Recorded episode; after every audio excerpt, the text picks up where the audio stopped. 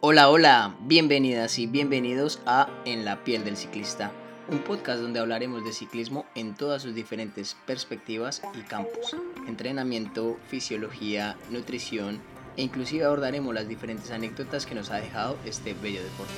Suscríbete, diviértete y aprende. Bueno, mi gente, bienvenidos una vez más a su podcast En la piel del ciclista. Esta semana he querido hacer un capítulo un poco diferente porque pues ustedes saben que el objetivo de este podcast es precisamente tocar todo lo relacionado con el ciclismo. Dentro de eso tenemos las competencias, nuestras experiencias, nuestras vivencias. Prácticamente he querido traer a ustedes a una chica muy especial para mí. Ella es ciclista hace cinco años, más o menos, seis años. Y pues el crecimiento que ha tenido también ha sido enorme y aún se encuentra bajo construcción de su mejor versión. Eh, tiene mucho talento, es la matrona de la casa Y bueno, pues nada, quería traerla aquí para que ustedes conocieran un poquito las percepciones que ella tiene en la bici, en la competencia, porque bueno, hoy tenemos, o bueno, este año tuvimos la primera carrera oficial y como era de esperarse fue súper duro para nosotros, pero bueno, no la gozamos. Ella es Claudia Patricia Castillo Sánchez. Dice que tiene mamá y papá, entonces le gusta que le nombremos nombres, apellidos y demás. Y bueno, yo para efectos de la entrevista voy a ser muy profesional y no le voy a decir mi currículum, please. Mentira, no le voy a decir amor ni nada por el sino la voy a llamar como Clau. Clau, cuéntanos cómo ha sido un poquito este proceso de competir aquí en, bueno, primero quiero que nos cuentes cómo ha sido tu experiencia en la bici, desde que empezaste, desde que la cogiste por allá en los años de UPA, hace seis años, cómo fue, cómo fue ese proceso y brevemente así como qué representa la vida para la, la bicicleta para ti. Bueno, yo empecé ciclismo, sí, aproximadamente hace unos seis años. Empecé realmente porque me gusta, toda la vida me ha gustado hacer ejercicio, pero estaba en un momento un poco sedentario en mi vida. Eh, duré toda la, todo el colegio haciendo deportes, pero principalmente fútbol. Y después en general, a mí me gustaba ser muy activa, pero después entré a la universidad, empecé a ser un poco más sedentaria, después trabajando pues ya horario de oficina, mucho más difícil mantenerme activa. Entonces empecé a probar diferentes deportes, empecé corriendo, ah no, empecé con gimnasios. Mm y perdí mucho dinero porque nunca me gustó.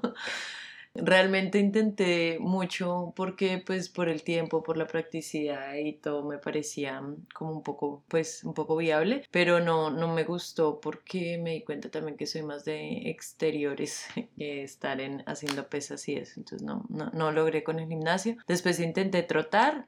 Y tuviste una época de futbolista, ¿no? Sí, en el, colegio. que eso ya lo mencioné. Ah, perdón.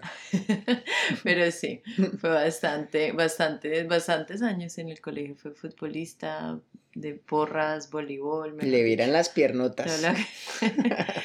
todo lo que se podía. Entonces trotaste ahora. Y troté, sí, troté y no me gustó tampoco porque me dolió mucho la rodilla. Pero sí te gustó, lo que pasa fue que te lesionaste. Sí, me gustó, pero creo que sí, no utilicé lo adecuado. Pero sí, no, finalmente lo dejé. Después empecé en la bici, empecé con una bici de montaña y empecé pues con rutas corticas y me empezó a gustar mucho, después empecé a subir, pues yo vivía en Tabio, entonces empecé a subir el Alto de Chía y me empezó a gustar más y más y después ya me, me gustó tanto que empecé a salir pues con gente de bici, me pasé a bici de ruta y empecé a disfrutar mucho, me pareció un deporte muy lindo de compartir, de hacer ejercicio, de sentir el aire, los paisajes, conocer lugares, gente, sensaciones, mejorar. Eso, eso, me empezó a gustar mucho y me empezó a meter más y más en el ciclismo y después empecé a competir poco a poco. En Gran Fondos empecé, con medio Gran Fondo de Nueva York fue mi primera. Primera competencia. Sí. Y después ya, pues me gustaban mucho los gran fondos, la verdad, me gustaba como la modalidad, como el sentir o el poder lograr hacerlos, saber que puedes llegar a hacerlo y algo que tú antes no te imaginabas que podías hacerlo me pareció súper bonito y llegar a la meta siempre ha sido muy bonito. Después ya empecé a meterme a, otras competencias en eje ciclismo, Sí, son competencias más de, pues, no solamente de tiempo y marca como los gran fondos, sino son ya más competencias contra rivales directos, ¿no? Como donde ya hay una clasificación anual, cada carrera tiene varias etapas y digamos la ah, dinámica es diferente, ¿no? Sí, eso, eso fue otra cosa súper sorprendente para mí, tener varias etapas en un mismo fin de semana, fue pues algo también una sensación totalmente diferente. Y después de ahí me gustó mucho competir, me gustaba mucho escalar y me gustaba mucho la bici de ruta y ya después pues fui tras la Japón y acá no pude competir por varios meses porque no tenía como tantos amiguitos. ya después llegó Julián y, pudimos meternos a un club que se llama... Ay. ya después logramos meternos a un club que se llama Voyage Cycling Team y de ahí, y con ese club, eh, sí logramos competir acá en Japón. Sí, bueno, entonces como podemos ver, y bueno, no podemos ver, como podemos escuchar, esta chica ha pasado por todos los estados del ciclismo literalmente, desde hecho de disfrutar de la bici, de los paseos en montaña, en, sentir el aire, en ir a espacios abiertos, a pasar ya mediante los gran fondos, que, es un formato que, como ella lo ha dicho, también es muy, muy interesante, muy chévere. Yo, yo digo que no es para todos, pero es, es bien interesante, bien chévere poder tener un objetivo contra uno mismo, ¿no? Que al final eso también es, es bien importante, que nosotros somos nuestro rival más directo, pues nosotros mismos. Y bueno, eje ciclismo que ya te mete más en lo que es el ciclismo de competencia. A medida o a través de todos estos años, seguro ha cambiado también la sensación de competir, ¿no? ¿Cómo era el sentir en o siempre has tenido la misma sensación en, en el sitio de, de, partida, por ejemplo, de un gran fondo o cuando estuviste en eje ciclismo?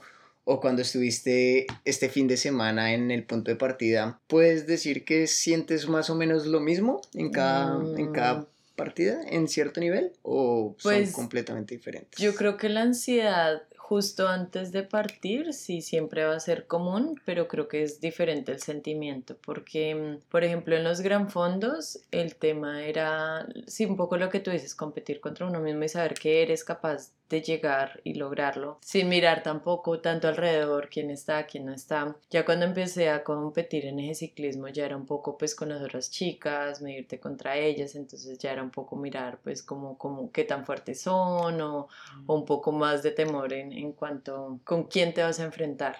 Y acá en Japón, súper diferente.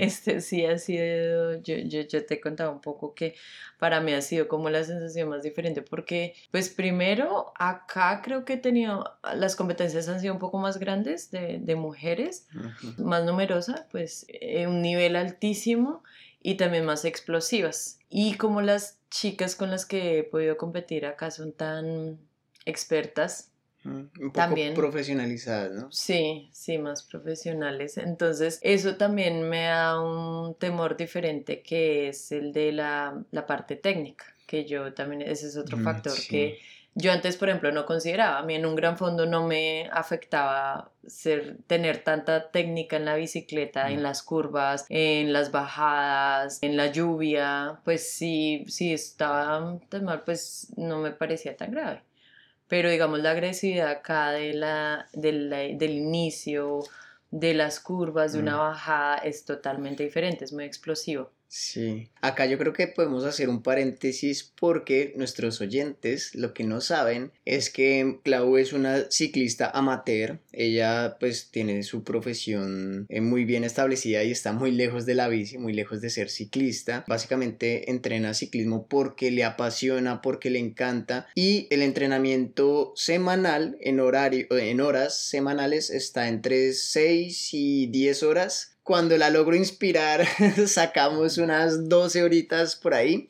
Y bueno, ahorita con el invierno y eso ha sido un reto entrenar y cuando le llegan muchos proyectos en la oficina, obviamente pues el ciclismo no es prioridad, pero con estas chicas, bueno, en, Colombia, eh, algo que me parece muy chévere es que estás compitiendo con chicas que más o menos son de ese perfil, ¿no? Que tienen sus trabajos de oficina, que tienen que entrenar en horarios muy imposibles, como que uno dice, ¿cómo lo logran? Y acá en Japón, pues como no hay tantas chicas, pues las meten a todas en una misma bolsa y cogen a la chica del equipo Pro Tour o del equipo continental, porque las hay, o del equipo profesional acá local y las meten en la misma bolsita con, con Clau, con Keiko, que es otra chica que también hace ciclismo porque le gusta, y cogen ahí, lo alcanzan a sumar bastantes, este fin de semana fueron 33, y sálvese quien pueda, ¿no? Entonces, cerrando ya este paréntesis, sería chévere que contaras cómo fue, por ejemplo, la experiencia el año pasado corriendo en Japón. Ah, sí, la primera, la primera competencia fue bastante frustrante porque mm, primero yo no sabía que nos sacaban acá. Ah, sí, sí, sí. Acá, acá las sacan cuando ya llevan, cuando han perdido algún tiempo, salen de control, ¿no? Entonces las, las retiran y no las dejan terminar. Si no sabíamos, ninguno de los dos sabemos. Y yo, pues mi, mi, personalidad no me deja no terminar algo, entonces fue bastante frustrante. Si lo hubiera sabido con anterioridad, de pronto hubiera sido un poco más fácil, pero pues no sabía. Acá, pues ese fue incluso Criterium, creo que fue. Sí. Primero, y pues primero un circuito súper corto, súper técnico, eh, muchísimas curvas. El Criterium para los que no nos estén escuchando y no saben qué es un Criterium, el Criterium, hagan de cuenta, es un circuito súper cortico, tenía de vuelta dos kilómetros o un kilómetro 400 por vuelta. Entonces imagínense la explosividad, eso era casi que uno no había terminado de salir y ya estaba llegando a la meta, por así decirlo. Entonces, claro, para ti eso también fue nuevo, ¿no? Sí, fue totalmente nuevo. Nunca, nunca había hecho un criterium y nunca no, o sea, nunca, en ese momento no había percibido ni siquiera tanto la importancia pues de ser tan técnico en las curvas, que si no cogiste bien la curva, entonces ya te quedaste y ya no las puedes alcanzar porque las chicas son súper explosivas y es un nivel muy alto en esa época, pero como nada más 12 chicas, pero eran muy, muy altas y solamente terminaron 3.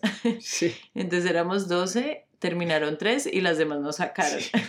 O sea, imagínense, de las 12 que empezaron solo terminó el podio. Y eso porque yo creo que les tocaba dejar terminar el podio porque yo recuerdo mucho esa carrera y la que ganó era, o sea, era otra liga, casi le saca vuelta a la segunda y a la tercera. Sí. Entonces, sí. Y luego ya vinieron más pruebas que básicamente tampoco terminaste, ¿no? Sí, ya. Después hubo como tres más, creo, que tampoco terminé. Entonces ya me empecé a mentalizar que, bueno, ya la idea no es, ya la idea es como por lo menos intentar hacer una vuelta más, porque digamos, bueno, ese criterio no me quedaron tantas vueltas, me quedaron nada más como dos o tres, eran como 12 o 13 vueltas, pero en la siguiente que ya era un poco más larga, eran como, di tú, siete vueltas y yo hacía, o cinco vueltas y yo hacía dos y me sacaron. y en la siguiente yo dije, no, aunque sea una vuelta más, hice tres y me sacaron. Entonces yo dije, bueno, por lo menos poco a poco ir, ir subiendo. Y en el último, que fue también un criterio, me se fue un circuito diferente, un poco más largo, no recuerdo cuánto. No, igual, era igualito, sí. Pero menos menos, menos, técnico, era menos técnico. Sí. Entonces ese me fue mejor, pero hubo una caída y me distrae un poco.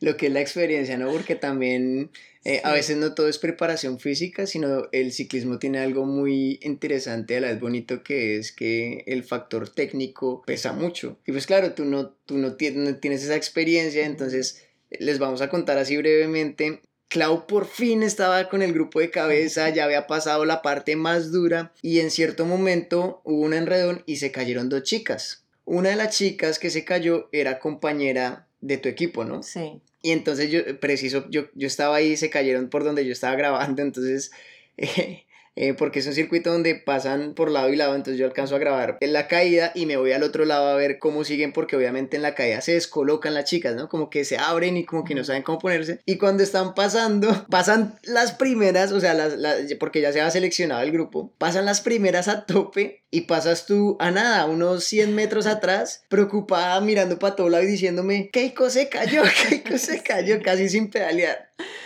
Sí, sí, sí, sí, yo estaba preocupada porque yo no sabía si estaba bien. Claro, entonces, sí, entonces yo le decía después a ella como, no, no, Clau, en este tipo de competencias la logística está dada para que la organización se encargue de esos percances, de esas situaciones de carrera y pues obviamente tú no puedes hacer mayor cosa que pues si puedes seguir compitiendo, si te lo permite que la bici y demás, pues seguir compitiendo. Pero bueno, eso fue algo que aprendimos. también habla, a mí, me pareció muy bonito porque pues también habla mucho de ti, ¿no? De, de tu, tu, preocupación hacia los demás y son cosas que de verdad cada vez que te veo competir y, y las sacas, me encanta. Y ya después así cerramos el año, ¿no? Creo que esa fue nuestra última carrera. Sí. También hay que decir que en 2020 sufriste anemia, entonces al principio del año venías con la hemoglobina muy baja y eso también nos pesó un poco en la parte de, pues, del entrenamiento. Ya luego te recuperas y este año empieza voladora esta mujer, mejor dicho, en los entrenamientos se notaba, te sentías mucho mejor que hace un año sobrada y cómo fue la sensación de esta, de esta carrera porque además te tocó en condiciones climáticas no muy chéveres, ¿no? Sí, pues nuevamente como el susto de la parte técnica, yo siento que la experiencia, lo que dices tú, que no solamente la parte física es suficiente, sino que también la experiencia de estar en competencia, la experiencia de la parte técnica en curvas, bajadas, todo, todo, toda la combinación y el circuito del fin de semana fue, es más largo, es mucho más largo de 12 kilómetros, pero también es bastante técnico porque no tiene plano básicamente y son puras subidas y bajadas en curvas. Entonces, pues él ya conocía el circuito, entonces pues estaba un poco nerviosa por la parte de lluvia y también porque hay muchas chicas. Ah, y pues inicialmente también nos soltaron, nos pues dieron salida con los chicos con los juveniles, juveniles que eran como 70, nosotras 30, entonces eran 100 era un pelotón de 100.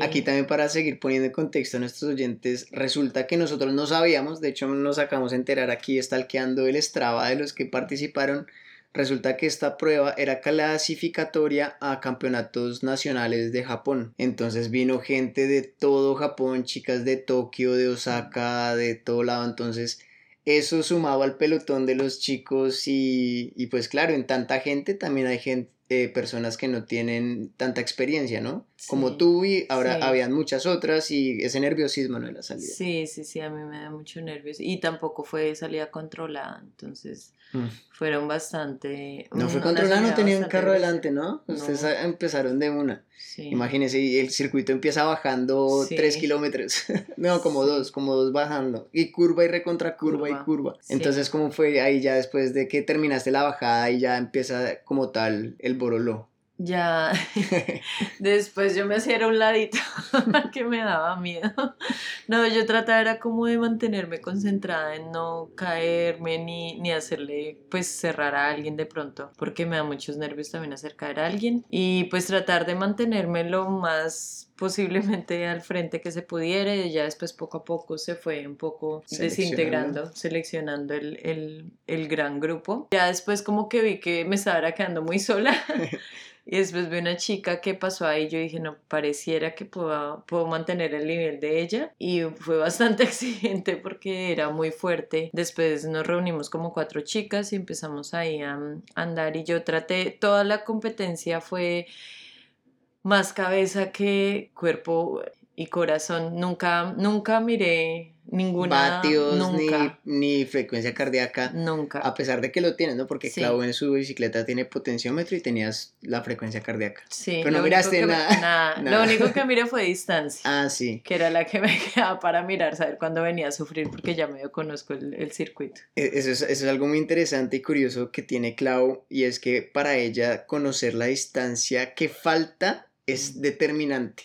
Yo le he visto los momentos más oscuros de la bici de Clau y son mentales porque no sabe cuánto, cuánto falta para terminar. Entonces ella se desespera por no saber cuánto falta para terminar. Y mira qué buena respuesta tener ahí en el, en el Garmin conectado la distancia en regresiva, ¿no? porque lo tienes es hacia atrás. Cargas el circuito y te, y te sales cuánto te falta para completar cada vuelta, ¿no? Sí, sí, también iba contando las, las subiditas. Así, porque el circuito tiene tres subidas horribles. Es que este circuito, mi gente, es cosa seria. Para los que están en Colombia, háganse una idea de Huasquita, que son dos kilómetros, bueno, en Colombia no recuerdo cuántos son exactamente, pero yo recuerdo que vi en, en Strava y son muy parecidas. Esta subida son 2.1 kilómetros al 6% de desnivel. Y tienen otras dos subiditas que son más suaves, pero igual son subidas. Eh, una es del 1 de 1.6 kilómetros como al 3 y otra es como de 1.2 como también entre el 3 y el 4. Mm. Entonces también contaba las subidas. Sí, contaba las subidas y yo solo pensaba que Juli me había dicho, porque él compitió por la mañana y él me decía, no, yo corajeaba, decía, yo corajeaba y yo decía, no, yo también tengo que corajear porque, porque estaba muy difícil el ritmo, bastante, pero, pero sí claramente me sentí también como mucho más fuerte que el año pasado, o sea, como el proceso de entrenamiento ha sido bastante diferente y también lo que tú dices, pues la anemia y todos los factores me, me sirvieron bastante, pero sí es mucha cabeza, yo creo que es mucha cabeza en, en eso. Al final, pues logré mantenerme colgando más o menos a ese grupo, porque poco a poco fuimos recogiendo niñas, empezamos cuatro y terminamos siete chicas. Sí, cuenta, cuenta el pedazo que te faltaba, creo que era la última subida, ya en la última vuelta que estabas ah. coronando y... Ah, sí, sí, ya estábamos, era la última, la última subidita. Faltaban eh, cuatro Última guasquita, por así decirlo. Sí. El tope de guasquita queda a cuatro kilómetros de meta para que ustedes más o menos visualicen. Exacto. Y yo veía, y yo veía, y yo veía esa subida, yo decía, no, no va a poder, pero bueno, yo voy a intentar con toda. Y yo veía solo la ruedita, la del frente, y yo decía, yo no me puedo despegar de esa distancia, yo no veía nada más que estuviera pasando. Y poco a poco se me fueron yendo, se me fueron yendo, y yo empezaba, no sé, por ahí 20 10 metros, 20 metros. Y yo, y yo por dentro decía, no puede ser, yo solamente, eh, solamente faltan 4 kilómetros, yo no me voy a quedar en este último pedacito. y entonces intenté con toda, igual se me fueron unos métricos. Y yo dije, bueno, en la bajada las alcanzo y entonces yo no soy muy hábil tampoco para las bajadas, pero cuando estoy sola me siento mucho más segura. Entonces, pues yo ya estaba sola porque me quedé últimas y empecé a bajar así con todo lo que pude y logré alcanzarlas en bajada, lo cual me sorprendió. Sí, sí, sí. Y que además para mí es sorprendente eso, pues vencer el, el, temor a la bajada y lograr en un terreno que no es tu fuerte entrar y lo otro darle vuelta a la cabeza, al cuerpo a punta de cabeza, porque claramente el cuerpo te está diciendo, oiga, no, ya no más, ya no más, ya no más pero uno con cabeza como, no, pucha, ya no falta nada, ya he sufrido tanto, me falta lo menos, vamos, vamos, regálame un poquito más cuerpecito. Sí, ya sé cuántos están porcentajes. Así es que ahora nos estamos japonizando un poco. Acá gente en Japón todo es por porcientos, pero bueno, em, al final entras y tú rematas muy bien. Gente, les ah, tengo que contar acá antes de que ya Clau termine su, su experiencia contándonos el remate. Nosotros entrenamos mucho los dos, prácticamente todos los fines de semana que podemos salimos juntos. No todos salimos porque a veces nos desordenamos o tenemos planes o bueno, como les hemos dicho a, lo largo de este capítulo, el ciclismo no es, no somos ciclistas profesionales, lo hacemos porque nos apasiona, porque nos gusta, porque es un modo de vida muy bonito y siempre entrenamos juntos y llegando a casa siempre hay como, hay como un repecho, es como un tunelcito y que uno se impulsa y termina en, un, como en un repechito de nada como de 50, 100 metros. Y ahí tenemos la costumbre de pararnos en pedales y, y rematar, rematar. Muchas veces se nos olvida como que estamos distraídos y entonces el otro sí se acuerda y ¡tin! Ah, se pone en pedales y, y, como hacemos el golpe de riñón y todo así y celebramos y todo. Y les cuento mi gente que esta mujer es muy potente, o sea, en esas distancias tan corticas, y yo no soy nada potente, o sea, somos opuestos en ese sentido, entonces, eh, digamos que algunas veces le gano yo, otras veces me gana ella, pero en términos generales, tu perfil de potencia, eh, ya hablando un poco más técnicos de, mm, en cuanto a términos, en terminología, el perfil de potencia de Claudia es muy glucolítico, ella es muy explosiva. Ella en periodos cortos de un minuto y menos, segunditos, 20 segundos, 40 segundos, es muy, muy explosiva. Entras al grupo y, ¿qué piensas? Y ahí ya seguía una parte de bajada, entonces yo dije, no, ya tengo tiempo para recuperarme. Y en mi, en, muy dentro de mí yo dije, tengo para hacer, un, para hacer el remate, y, Poder, y poder, pues, rematar lo que pueda. Y empezamos a bajar un poco, me logré recuperar, pero al final la llegada es una curva con una subida y después quedan 400 metros a meta. Y la curva es en U, ¿no? Es una curva en U. En U. Básicamente casi que uno tiene que frenar, o no frenar, pero sí dejar de pedalear completamente porque es completamente... En, sí, son dos curvas en U. Hay una curva que uno viene primero, va uno ya subiendito y bueno, va uno bajando, luego se pone un poquito plano y empieza a subir ya hacia meta porque la meta es subiendo, tiende a subir.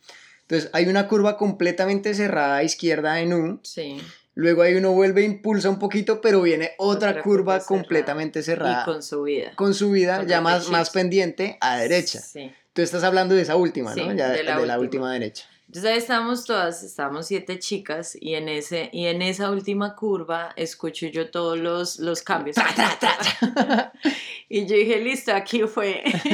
Intenté con todo y no, cuando me di cuenta fue un abrir y cerrar de esas chicas se fueron y ya las vi re lejos, re lejos y no me dieron las piernas para rematar. No me dieron, intenté, intenté, intenté, nos quedamos otra chica y yo. La otra chica había estado muy fuerte en las subidas, la, la chica pobrecita se quedaba en las bajadas, pero muy, muy fuerte. Yo decía, no, pues, o sea, no, no, no di. Eh, intenté con todo y 400 metros las chicas remataron desde bien atrás, entonces nos alcanzaron a coger como 20 segundos, 20 segundos. 20, 25 como- segundos. sí. Pues ahí pasaron prácticamente las 5 casi que al tiempo, después yo 6 y la otra chica séptima. De ese Que grupo. éramos el segundo Sí, grupo, ¿no? Porque grupo. adelante nosotros hacíamos como 10. Sí. Y al final quedas de 18. 18, 18. de 32, sí. Entonces, pues quedé muy feliz a pesar de todo, que obviamente ahí, yo digo como en todo y en los deportes y en la vida, hay cosas que uno espera que pudiese haber hecho mejor, hay, hay otras que uno no se esperaba que pueda hacer y las hace. Entonces, en balance fue muy, muy bueno, estuve muy feliz, logré terminar, no me sacaron primera competencia que no me sacan, aunque fue más corta también. Pero primera competencia que no me sacan. Habían muchas chicas también pro- profesionales, pues el primer grupo nos sacó cinco minutos, el segundo grupo lo logré aguantar, entonces para mí eso fue una, un gran un gran avance y un gran logro. Y también obviamente darme cuenta que para mí fue rarísimo porque yo nunca había sufrido en un remate, nunca, siempre había Mm. podido rematar, siempre. Sí. Por más mal que estuviera, siempre había Sí, podido sí, rematar. Pero es la primera vez que no pude rematar, Pues sí, lo cual... tienes razón. Sí. Pero eso también me dice pues que realmente estuve muy colgada en toda la carrera. La corajeaste de pe a pa para no poder ni siquiera. Es muy raro, a mí me sale mucha fuerza al, re- Ujú. al remate, independientemente que esté, pues Sí. generalmente, pero... Sí, no, sí, ya estabas vaciada. Ya estabas Sí, vacía no. completamente en energía, en fuerza, en, en Sí, todo. De hecho, hoy te duelen las piernas, ¿no? sí, bastante. Hasta los brazos, no sé por qué. Sí, la fuerza del manubrio, yo creo. Yo creo, sí. Pero fue, es muy bonito, es, es, es también al final pues duro, pero, pero un proceso también diferente y bonito tener la experiencia de hacerlo en otro país, ¿no? Tan diferente, Sí. donde compiten tan diferente. Sí, total. Total, eso ha sido sí, ganancia por todo lado. Con tu entrenador, Rolo Bike. entrenador estrella, sí. Y bueno, gente, yo creo que con esto estamos ya dando un punto y final a esta entrevista que llegó hacia casi la media horita. Y pues nada, antes que de despedirnos, sí me gustaría como quisiéramos un pequeño balance de lo que es el, o bueno, el- no solamente de lo que es el ciclismo para nosotros, sino de las habilidades o de, las, de los parámetros que cualquier persona debe tener en cuenta al momento de mm, ponerse un reto en la bici, ¿no? No necesariamente tiene que ser competir y qué mejor que tú que has pasado por todos los, los ámbitos de- del ciclismo como para que me ayudes ahí a, a mirar que una lo dijiste en la entrevista que es la cabeza, ¿no? Tener Mm. como determinación Sí. tal vez. Sí, yo estaba precisamente pensando en eso. Yo creo que una de las partes más importantes es la cabeza. Yo siempre he creído que el cuerpo va donde la cabeza lo lleve. Entonces, pues es importante como esa parte mental de si puedo, a pesar que el cuerpo Sí. diga que no, no, sí puedo. También es importante mm, prepararse. Sí, la preparación es verdad. Es, verdad. Es, es algo súper importante. Yo a veces no lo hago tan juiciosa y, y, y a veces me jalan las orejas, pero, pero, pero con toda la razón, porque realmente uno debe prepararse, uno debe prepararse y, y es también pues entender que, el, que los procesos llevan tiempo, que los resultados se ven con, con el tiempo, siguiendo también pues idealmente estructurado, pues un proceso estructurado uno puede ver los resultados. Y también yo digo que lo otro es que a veces también o sea, yo creo que hay momento para todo. El momento de competencia, tú te exiges, tú, tú te esfuerzas, pero también en términos generales uno tiene que disfrutarlo, Sí, tiene que vivirlo y que si el día es para ir a conocer un lugar que se disfrute o que no vivir estresado en la bici, Sí. porque la bici yo creo que te desestresa esta semana que casi no puedo entrenar y el viernes logré, yo dije, uy, menos mal, porque fue un momento de liberación, fue Mm, muy sí. bonito, entonces también aprovechar eso. Sí, sí, y la constancia, yo creo pues, que podemos La sacar muchas cosas, la sí, también. constancia, la determinación. Me gusta mucho eso que dices que es de disfrutar de la bici porque creo que los que nos están escuchando son como nosotros en su mayoría, personas que no viven del ciclismo, que no son ciclistas profesionales y que simplemente practican el deporte porque les apasiona, porque les llama la atención, porque les brinda un espacio con su pareja. Y si se estresan mucho, yo creo que uno empieza a dejar de disfrutarlo. Mm. Entonces yo creo que sí, eso, disfrutar, paciencia, constancia, disciplina, confianza, paciente también. confianza. Paciencia, sí, paciencia. Yo creo que ya lo habíamos Los dicho. resultados. Toman tiempo, ¿no? Sí. Sí, sí, eso es verdad, toma su tiempo. Y bueno, si ustedes tienen uno más, porfa déjenlo ahí en la descripción del video o en nuestras redes, eh, arroba rolobike oficial en Instagram y en Facebook rolobike ts.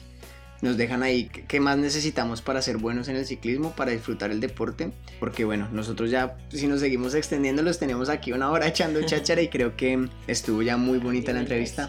Gracias, alimentación, hidratación. No les des más pistas, por favor. Pero no, muchas gracias, de verdad que me encantó el ejercicio. Eh, creo que salió mejor de lo que esperábamos, no teníamos librete de Sí. nada. Le dije, hagamos, hablemos, charlemos, nada, nada preparado y, y más bien, pues nada, cuéntanos la experiencia y demás. Y bueno, salió súper. Entonces, bueno, ya saben, esto ha sido En la piel del ciclista, mi gente. Espero hayan disfrutado y hayan podido llevar un poquito sus mentes, su imaginación a, a nuestras vivencias, que hayan podido sacar un poquito de, de todo esto que les hemos contado. Y nos vemos en un próximo capítulo. Yo soy Julián y esto ha sido En la piel del ciclista. Chao, chao.